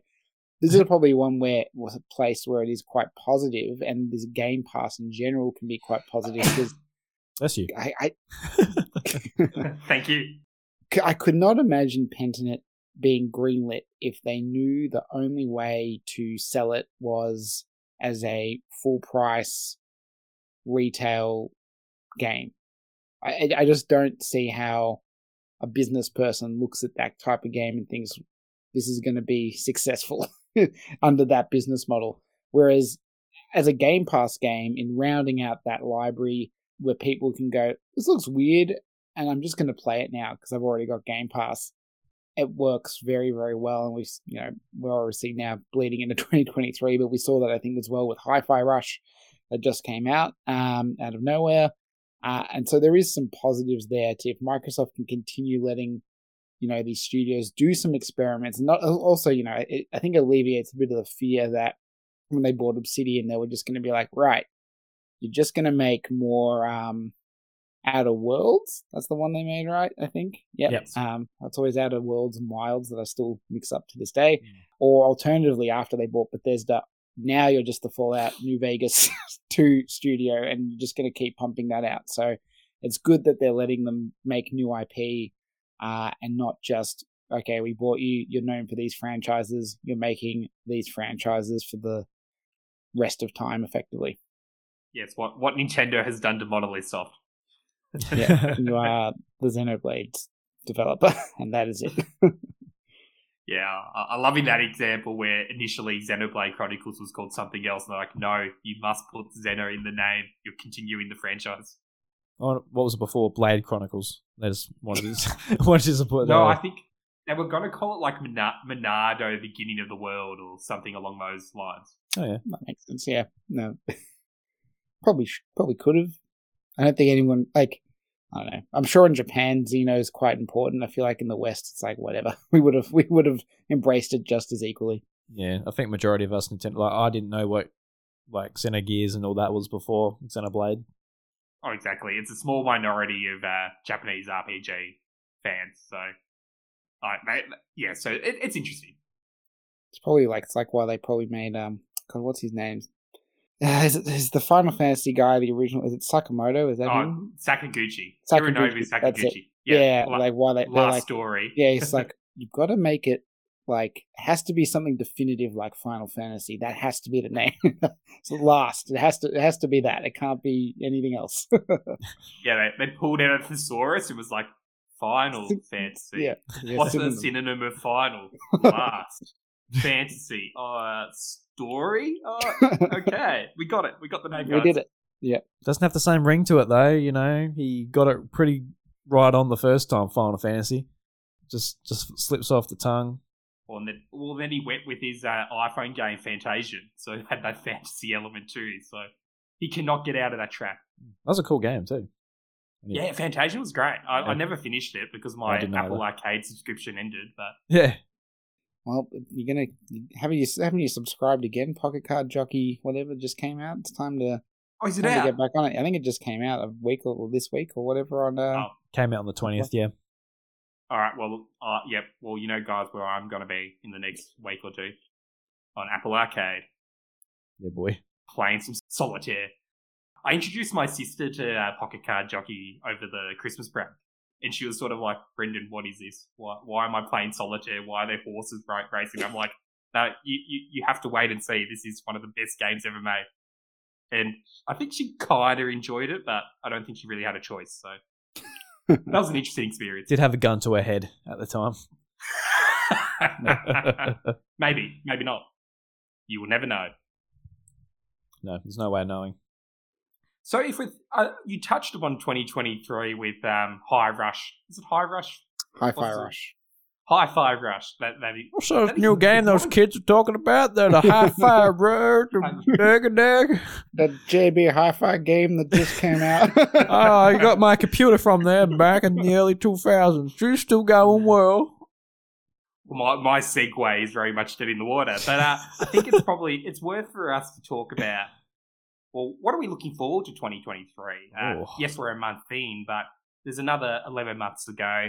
I think we're probably all going to agree and talk about uh, The Legend of Zelda Tears of the Kingdom, of course, because I think that's going to be probably, it has potential of being the Elden Ring of 2023. But is there anything else you're looking forward to in 2023? There might be a game that's coming out. It might be, uh, I don't know, a backlog game you really want to go back to and grind out and play, or it just might be a future announcement. Maybe you think that Nintendo's going to announce, I don't know, Metroid Prime 4, or they're going to announce a new console, or maybe Sony or Microsoft will announce something, or maybe we'll get another, I don't know, another person entering the market, though that never really seems to go well. For me, on the gaming front, I'm actually very excited for, and I think I'm going to be disappointed, probably severely, that Starfield is a game that I've been very keen on Mm. diving into since it was announced. And yes, and like it got delayed last year, so maybe maybe there's issues with it, or maybe there's just some extra polish they want to work on before they release it. It is um, Bethesda, so their games are generally, particularly their open world games, are generally absolute broken messes when they release. So, like, we'll, we'll see what Starfield's like. But I, I've always like, well, I've been growing to appreciate sci-fi a lot more as a genre, both both in fiction, both in films, and in games as well. And it's sort of that big tentpole sci-fi release that, well, open world sci-fi release that's coming out in 2023. So I'm keen to. I, I have high hopes for it. Whether that those hopes are actually met, who knows? I'm sort of hopeful, but not hopeful. So probably tells you a bit about my character. But yeah, that, that's the game that, aside from Tears of the Kingdom, that I I am excited for. Yeah, I think a lot of people feel that way about Starfield, though. Even like the the big Bethesda and Xbox fans, just you know, just like really crossing their fingers because this is the first time Bethesda software has had to come out and be like, all right, we are a first party studio selling a platform. Whereas before they were a third party coming out and they had their fans and well, they had obviously a, a, massive audience and but they if they were a bit glitchy or a bit you know a bit whatever at launch, it wasn't such a big deal. But now they've got like this other conglomerate breathing down their neck, being like, you know, we we bought you, we've got nothing else, so you better perform, and um, everything's sort of put on them. But I'm looking forward to Starfield. I've never really gotten into a Bethesda game at all, but uh, I'm keen to give this a look at because I'm I'm keen just to go and explore. That's one of my favorite things to do in games. So if you give me a, a game where you say, all right, go to a certain planet, explore, see if I enjoy the settlement aspect of it. I'm not sure. I don't know if I'll enjoy that, but give it a go. See if Bethesda make it a fun thing to do. Um, just hearing about it in Fallout 4 sounds like, like a nightmare, but 2023 m- m- might be doing something a little bit different. But uh, as, as far as like games, I'm really excited about 2023 is going to be amazing. There are so many awesome games coming out across like all platforms. Obviously, Zelda's the top of my list. Um, really looking forward to it. We really don't know much about it as far as the mechanics and everything, apart from stuff we've sort of taken story context out of the trailers by dissecting all of the little quick snippets and that. Um, but I'm looking forward to a bit more sort of information and kind of to get their marketing machine rolling on that game. But I think just in the near future, something that comes out at the end of March is Atelier Ryza 3. Uh, I really enjoy the Atelier games. I think they're a lot of fun. I've um, the first game was in my backlog for a long time, and now that we're like, well, it got delayed, so I had two months basically to beat the two first games. Now I've got, um, I guess, three months because of that, because of the delay. But just the, the first game was just so so much fun. It's just it's a, basically a game where it's a JRPG where you're exploring the overworld, you're collecting materials, you bring them back to your atelier, and you're crafting all of your items, your gear, everything that you need for battle and the progression's a lot more based upon how well you can craft your your gear and your weapons and all of that. And it's just a lot of fun, a really nice, light-hearted story to go along with it. And um, I've still got to finish the second game, so I've got got a little bit of time. Still got uh, two months, but I can't dawdle too much. So I'm really looking forward to that.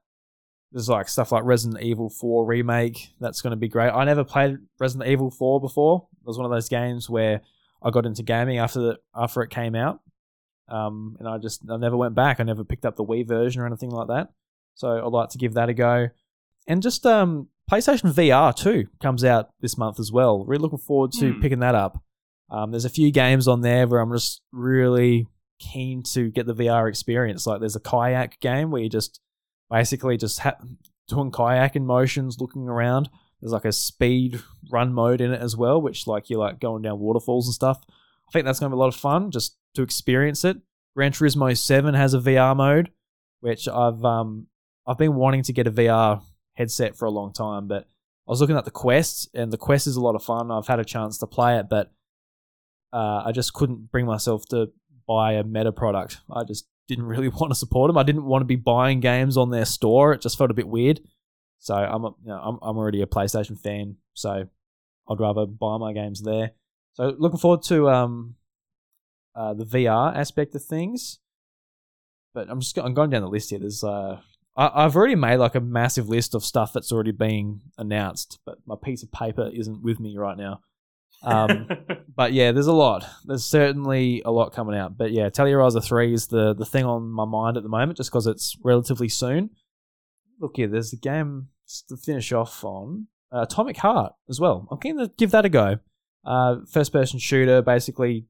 I think it's within. Um, I'm not too sure of the, the story concept, but I know it's with like it's a Russian developer, so it's a very sort of different feeling and looking atmosphere within the game and um, can they give it a go? Sort of has Bioshock vibes. How you're using like different powers with your like your left hand, using um, weapons with your other hand, um, like guns and all that. It just looks looks interesting, and I noticed it on Game Pass, and I probably wouldn't have noticed it if it wasn't for that because of the uh, the box art. Just looks really generic. You got like your your marine looking very angrily towards you, like oh yeah. I didn't even think about it when I saw the box art, but when I saw some gameplay, I'm like, huh, that looks pretty cool and uh, yeah, already signed up. So might as well give it a go.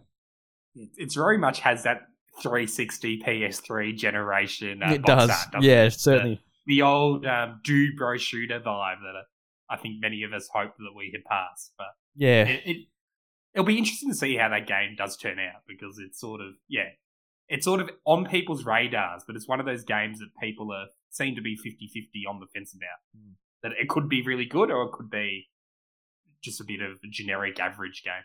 Yeah, for sure. I'm looking at Wild Hearts here too. I'm really looking forward to that. I um really don't know how it's going to turn out. It's a it's a game by Omega Force, who is typically um, well, it's owned by Koei Tecmo, but they're working with EA and it's being published under the EA Originals brand. And it's a it's a Monster Hunter like game where you're taking down big beasts, but you're an inventor and you've got different uh, inventions and weapons to help take down these monsters. And to me, it looks like a more accessible Monster Hunter and that excites me. So, kind of a, a, a random sort of release um, coming out later this month, which I'm keen to give a go. I'm probably going to check out reviews in that beforehand because I really don't know how it's going to turn out. But yeah, Wild Heart, Wild Hearts looks great too. But like, if you just keep looking down the rabbit hole, there's just so much coming out. You gotta gotta brace your wallets if you like. If you've got a a vast sort of love of genres. It's a, it's, it's a dangerous year. Everything's coming out post COVID. Everything's sort of been backlogged up to now. Yeah, well, we're like this year three, going over year two or three of the new consoles, roughly, which is usually when you start to see a bit of, you know, hit their momentum. Hopefully, yeah, um, yeah. I, I think for me, I mean, yeah, Zelda. There's not much more you can say. I I am a little skeptic. I don't think it'll be as big of a splash as Breath of the Wild was in the mm. conversation, but I do think the hardcore Zelda fans are still going to love it. Just because I don't think you can replicate the impact of Breath of the Wild in a game that is clearly iterative on it. Mm-hmm. I, I, it's to me, it's almost like a Mario Galaxy, Mario Galaxy Two situation. You probably might think Galaxy Two is a better game. It doesn't change the fact that it the is. original Galaxy was more impactful when it came out. If that makes sense. Yeah, definitely. Uh, Pikmin Four is I maybe even more excited about that than Zelda, just because I think uh, we're at that point in what we know about it where we know almost nothing. Uh, yeah. There's so much to find out about that game. You know, is it going the logical conclusion of now there's four characters you can play as, uh, and what are the new Pikmin? What are their colors? Are they? What are they going to do? That's that in and of itself is fun. Um, and again, we just don't get that many Pikmin games. Uh, so number four is very very exciting for me. Uh, Definitely, yeah outside of that, it's a lot of again a lot of indies for me. That's that are like really uh, catching my interest, but a lot of them aren't like they got like 2023 on their Steam pages or their websites, but will they actually make it? Very hard to say. you know, I look at uh, a big one for me will be the Plucky Squire, which is by Oh, it's a Brisbane studio, but combined with uh, James Turner, who used to work at Game Freak and did uh, a lot of the art and work on, I think, Harmonite, and then obviously a few uh, Pokemon. Um, I think he was the lead art guy on Sword and Shield, if I'm not mistaken. Yep. So yeah, that looks really good, uh, and I'm very keen for that, and particularly if it launches this year. One that I have um, sort of, I remember seeing in a, it was either a Wholesome Games or an Indie Direct last year. I cannot remember, and I think it's coming out this quarter. It's called Chia, and I think it's made in New Caledonia, and it's set in New Caledonia. Um, being a an island country not too far from Australia. And it looks kind of like Mario Odyssey in that you're like this little girl who can possess uh, different creatures. Uh, so, like I think in the trailer, she's like, "I'm a crab, I'm a seagull, I'm whatever." Hmm. Uh, and I saw some previews of it from like PC Gamer and a few other places uh, in the start of Jan, and a lot of them are like, "This is like ridiculously good," uh, like, and you know, almost for some of them saying this could be my game of the year, uh, which is not often you see people use those terms for any sort of game preview. Uh, and given I love platformers and colorful games, that's really up there for me. And it's just, you know, a cherry on top that it's from a, a country that you don't often think about when it comes to game development, which I think is always really exciting to see. Animal Well, which has fairly recently been um, announced to be part of Big Mode, which is Donkey's uh, publishing studio. Also looks very cool uh, and interesting. So I definitely recommend checking that out unless you have some moral aversion to Donkey, which you might No. have. I don't know. I, I'm a fan, um, or at least I find his content interesting. I think uh, most people that had an issue with him starting up that publishing arm were people in the, like the the media side of the games industry. For some reason, I don't think many other people really cared. But Yeah, it's very much like a you can't just do that. Like, well, you can if you've got the money. Yeah, it's like, not? oh, you're you're an influencer, you're a YouTuber streamer, you can't make games. It's like anyone can make games. yeah, Yeah. or at least at least fund them, right? Uh, which is effectively all he's doing and, and marketing them. And then, gosh, I lost my train of thought. Sorry. Uh, the big one talking- that I think we all wonder: is it coming? It should Hollow come. Knight Silk Song. Yes, Oh, Hollow Knight Silk yeah. Song. And if it is coming, is it a sports story? Is it going to be? Has it Oh, been I in development not. hell? Is it going to actually have issues? I hope it won't. Uh, but uh, certainly, sports story has made me a little more worried about certain games than Oh, I probably. oh, that's such a been. crazy story, isn't it? You wouldn't have been able to guess it. The funny thing with that is that I actually one of the few games I played from start to finish in 2022 was Golf Story because I, I was playing it in in anticipation Yeah, of Sports okay. Story, and then Sports Story got shadow dropped and all the reviews came out. So I was like, oh, I'm happy I played Golf Story. That was a fantastic experience, a really enjoyable game on the Switch. And I'm like, well, I'm going to stay far, far away from Sports Story. Hmm. I bought it, but in some ways, I'm not that. It was twenty bucks. I'm not too upset to support Australian developers, at least. But yeah, it's a shame how it turned out. Yeah, know, I mean, the saga with uh, again, just to give a bit of context for anyone who's not seen it, but they someone found a glitch where you can you know cut through some some walls and get to a, a secret room where it originally had a bunch of developers complaining about sort of poor work conditions and and, and challenges during development, which either is just general commentary on game development in general, or maybe was very specific to their experience. And then in the uh, latest patch, if you manage to get to that room, they now say we're very happy and we are having the best time making this game. Uh, Really? changed- yeah, I didn't hear about the patch. That's crazy. Well, but then That's there's insane. there's a third element to this. The head of Sidebar, I think it was, came out and said, "Yeah, we tried to patch out the room altogether, but we couldn't get that to work." So Yeah. I don't know how that makes sense. Like you couldn't just patch out the glitch or remove it. So they're like, so instead we've just changed the text. it's like, Yeah. Well, Oh. yeah. I'd imagine like taking some element out, it sort of does a domino effect to something else, and God knows what. So it's just easier to change the text. But that makes it just that makes it sound just icky, doesn't it? Just like, oh no, you had a good time, you fucking changed that text. Yeah. Like, Yeah. Like when- you read it, it absolutely sounds like you know gun to your head level com- like words that they're using now, and maybe that's just because I saw what the text said previously. But uh, yeah, yeah. So go on. yeah, it's really You open Sad. Unity, and you go into your little dev tools there, mate, and you type that text out. Repeat after me. I had a good time developing this game. I love working at Sidebar Games. It's an amazing place to work. Don't you ever talk down to me again. Don't you sneak this into my fucking game ever again. Do you know how lucky you have to have this job? I could go and like pick up a uni student off the street and give him your job right now. if you don't- I could make a bum bloody code better than you, you piece of crap. yeah, yeah. Well, Hopefully it wasn't that bad. Hopefully it was just sure. a bit of crunch here and there. But yeah, yeah. Maybe some poor, poor direction from the heads of. But anyway, um, yeah, very unfortunate. But uh, yeah, fingers crossed that Silk Song is is just taking the time because they're taking their time, and it'll be good, and we can once again revel in a highly acclaimed uh, Australian game uh, globally. yeah, first time since Untitled Goose Game or something. Is that the last one I can remember? It's a while ago Uh, though, mind you. I guess Cult of the Lamb was pretty Oh, of course, yeah, no, yeah, Yeah. Yeah, Cult of the Lamb. yeah, yeah, yeah. That was massive. Sold over a million copies. They're good. Is, is Frog Detective 3 big or not really?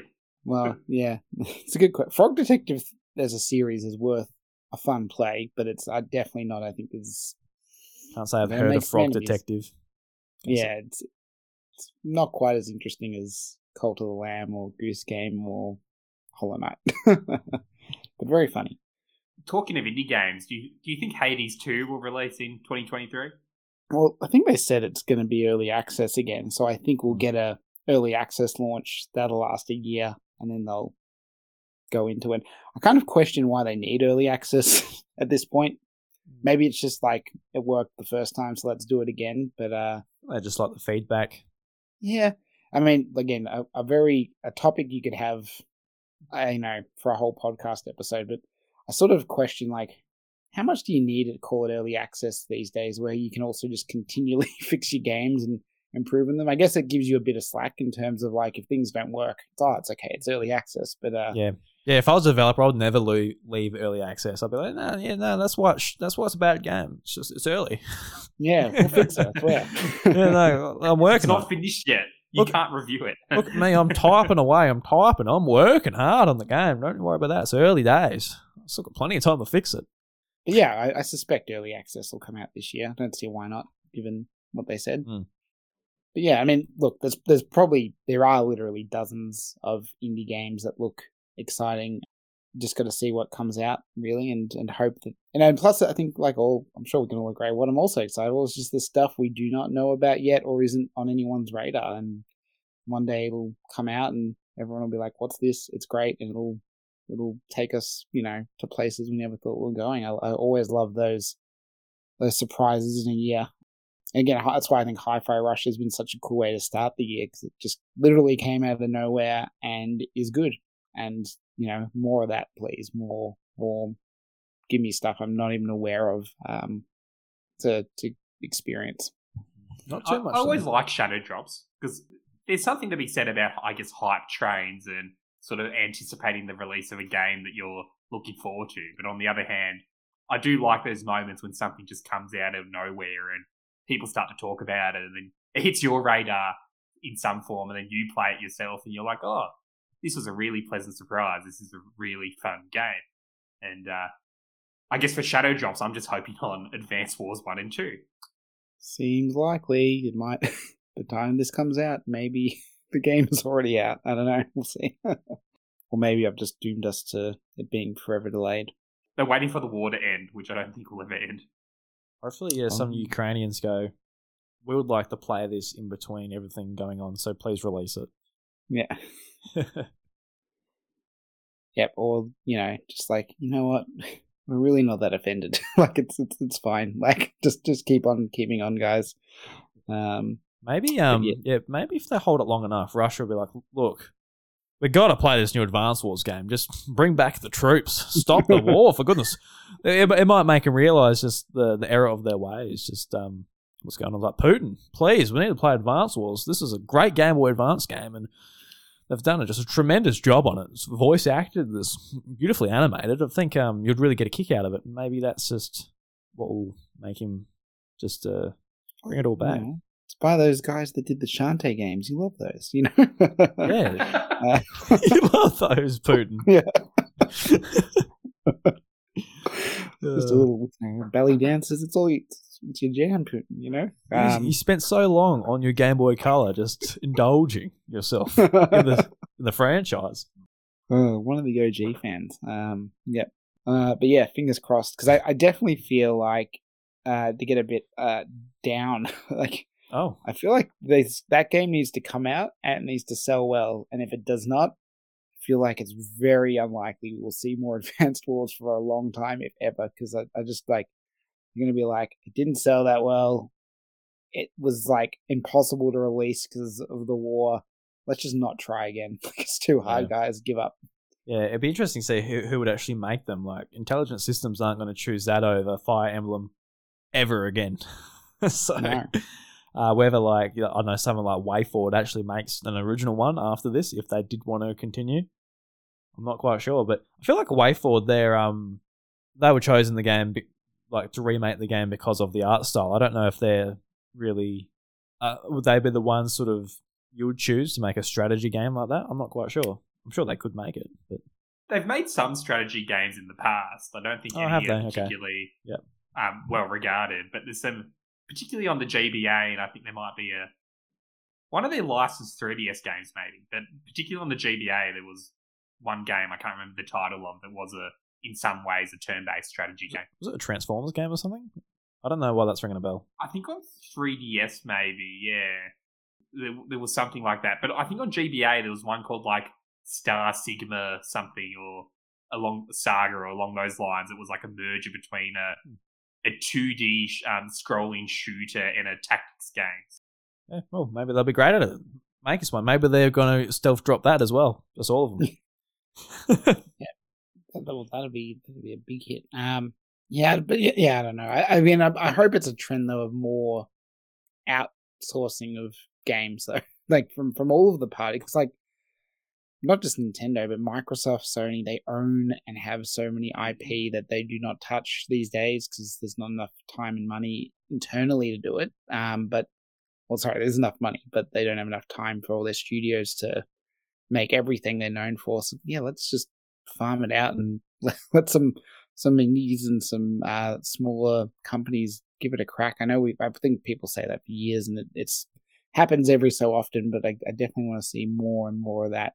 It's what Square Enix is doing, and I guess you can argue whether the products that are coming out of it are good or not because they've been doing it with that. Um, it's that French publisher that we've seen games like they've done like Panzer Dragoon, which I know is Sega, but they've done also the Front Mission remakes for um, Hmm. Square Enix, and then there was I think it was like Siphon Filter or no, not Siphon. There was some there was some Eidos IP that they farmed out to an indie developer, and they released a new game in the series, and it got panned. But they, I guess it's it's initiatives like that. I think is a good way for a lot of these publishers, not just the platform holders, but smaller publishers as well, to I guess actually use a lot of the IP they've accumulated over the last 20, 30 years.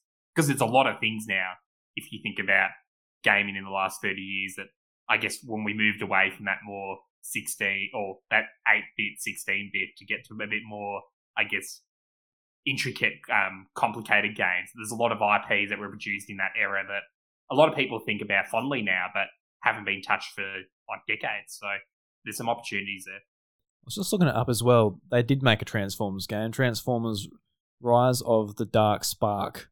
Yeah, and I think that was a tactics game. Yeah, it's a strategy game. So yeah, I don't know why that was in the back of my head somewhere. Obviously, I never played it. For some reason, that was just in the back of my head. They had a Transformers game in 2014.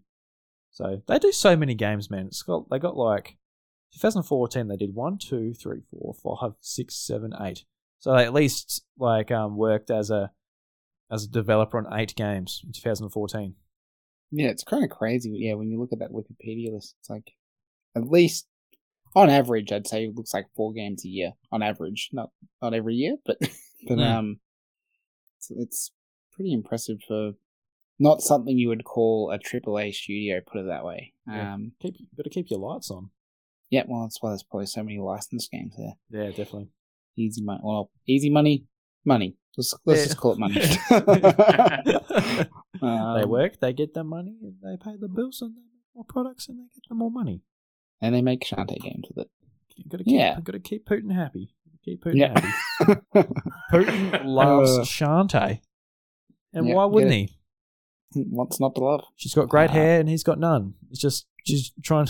He's trying to get something he doesn't have from the game. You know, really, a real different immersion. Living vicariously through video games. Yes, yes. Just whipping that hair. God, he loves it. Anyway.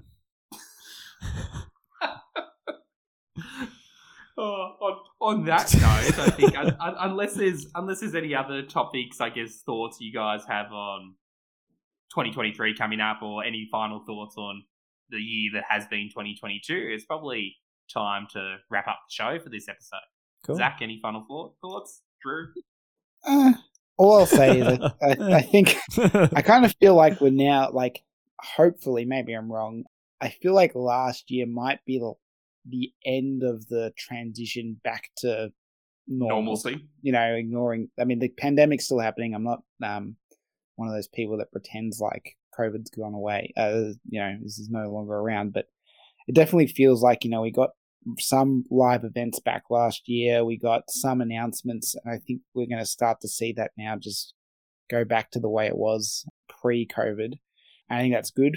Um, I think it'll make it an exciting year. Hopefully, not just in terms of releases, but showing off what's going to come in the future. Uh, you know, start to see more. Already seeing it, consoles on the shelves, so people can actually buy them uh, and engage in the games they want to play. So let's just hope that's the case.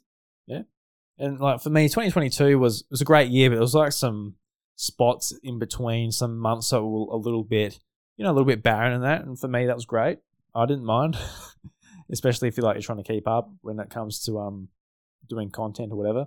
But this year, I don't see too many gaps, and there's a bit of a gap in April I can see at the moment, and I can I reckon it's going to be filled up pretty quick. So there's so many games out this this year. We're going to have nothing no lack of just great games to play, which I'm really looking forward to. There's going to be so many I just going to spend a lot of time with, hopefully, or I might just get overwhelmed with it and just go and hide and play nothing. It's okay, Drew. April's going to be uh, Mario uh, Sluggers uh, Super Turbo Ah, Home good. Run hit, and it's going to be very underwhelming. Ah, good. That means I can just completely ignore it this time. Yeah, they've Yeah. they, they've taken strikers and just replaced all the soccer balls with uh, baseballs. You may as well at this point. May as, as well just take away the soccer ball and just like, all right, no, no, no fun for you, cheeky mushroom characters. So it would have been just as fun. What a game! That's okay. They'll they'll add they'll add Pauline and Daisy as playable characters in, in Ma- uh, May and then July just to to help you know ease the pain. Uh, Oh, and it did. and that's it. It did. Daisy was like, oh, well, this game's great. Final. And, there- and there'll be a new stadium. Uh, yeah, everyone will be keen. Yeah, no, it'll be purple. Everyone's all, wow. Yeah, no, 2023 is going to be awesome. Going to be great. Got a lot of games to play that aren't Mario Strikers or Sluggers or what's the, what's the combination? S- Hoops. Hoops. Strike and Oh, don't bring back hoops and ruin that.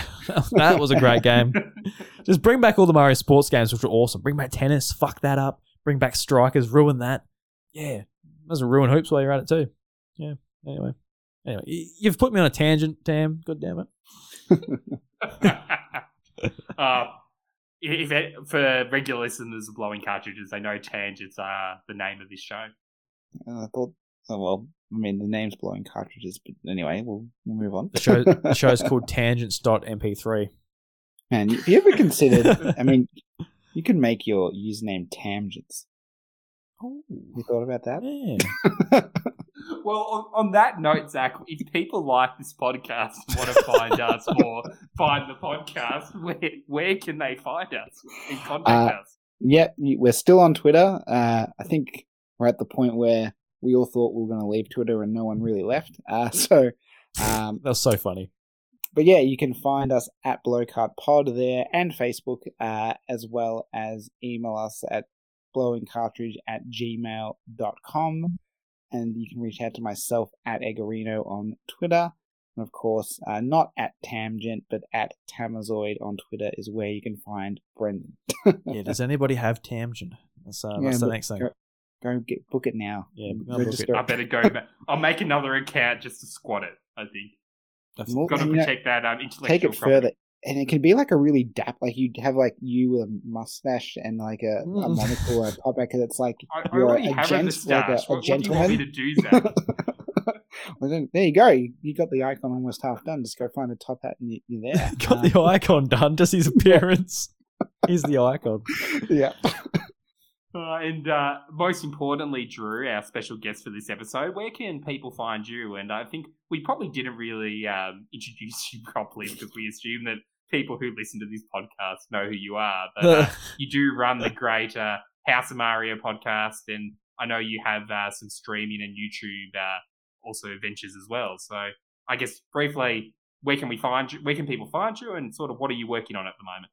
Um, well, you can mainly find me on, uh, was it Twitter, YouTube, and TikTok. Actually, I'm at a TikTok today at iDrewby. I I was against TikTok for a long time, but since I'm doing the YouTube shorts and that on YouTube, I'm like, well, I might as well just post them over here too. I don't really want to use it because I'll get sucked down the rabbit hole of just seeing dumb videos. But um, go and watch my dumb videos. but yeah, um, yeah, I'm basically this year I'm putting a lot more effort into video content um, to try and you know make it a bit more of a of a thing in my life to try and eventually go part time with it. Um, that's my goal anyway. Not it's not going to happen over the next year or two, but as a long term goal, that's so- something I'm definitely aiming for. So I'd love to have you over at youtube.com/slash iDrewby if you um, like Nintendo and video game content. I hope hopefully I can keep you entertained that way. And of course, the House of Mario, which will be on that YouTube channel, but it's also on podcast services. That's where we go over basically what games I'm playing, all the current events, and everything going on in the world of Nintendo. And I uh, discuss it there. So if you're interested, go and check it out. But boys, it's been an absolute blast being on this show. I always love being on blowing cartridges, even though I've only been on once before. But it's always a good. T- Feels like I've been on more, but I guess not. it's that that weird pandemic uh Yeah. like it's just like thrown time and concepts plus like you know brendan and i have been on your show a Yeah, of couple of, course. times so it's, it, it Yeah. all blurs together Yeah. Uh, it's like who who are we recording for today i can't remember uh, it's like one of us Yep. yeah, no, it's been a lot of fun, and I really appreciate it. And I have to put the invite back to you guys again to come on to one of my shows again. Um, in Yeah, the near future. for sure and I, I think you know for those who have maybe um not checked out drew's channel since uh last time he was on it's definitely um evolved and changed and i think last year was a big year of change for the house of mario it's fair to say so i definitely think it's worth you know checking back in and uh seeing all drew has to offer on his uh not just the house of mario but all his content that he's uh works very hard on and is uh you know blows our um blows our production values out of the water with, with the level of uh, effort and work he does. no offense, Tam, to your editing skills, which are amazing, and I am grateful for them every week. I was about to say you can start editing Zach if you want to. Got a civil war going on. Yeah. As long as Iron Man's on my side, I will be all good. Yeah, true. Yeah, Iron Man, Spider Man. No, that was a good team. Captain America holds his own though pretty well. So, Yeah, and he had the Ant guy. The Ant guy's pretty good. oh yeah, when he went massive, that was he wasn't expecting that. I was like, oh shit, when he saw Ant Man just get that big. Anyway, All right, with that, uh, thanks for listening, everyone, and uh, be sure to tune in to the next episode of Blowing Cartridges, which is hopefully we I know we say this every episode, but hopefully actually enters a sort of regular schedule cycle of releases. And until then, as always, I've been Brendan. Thanks for listening.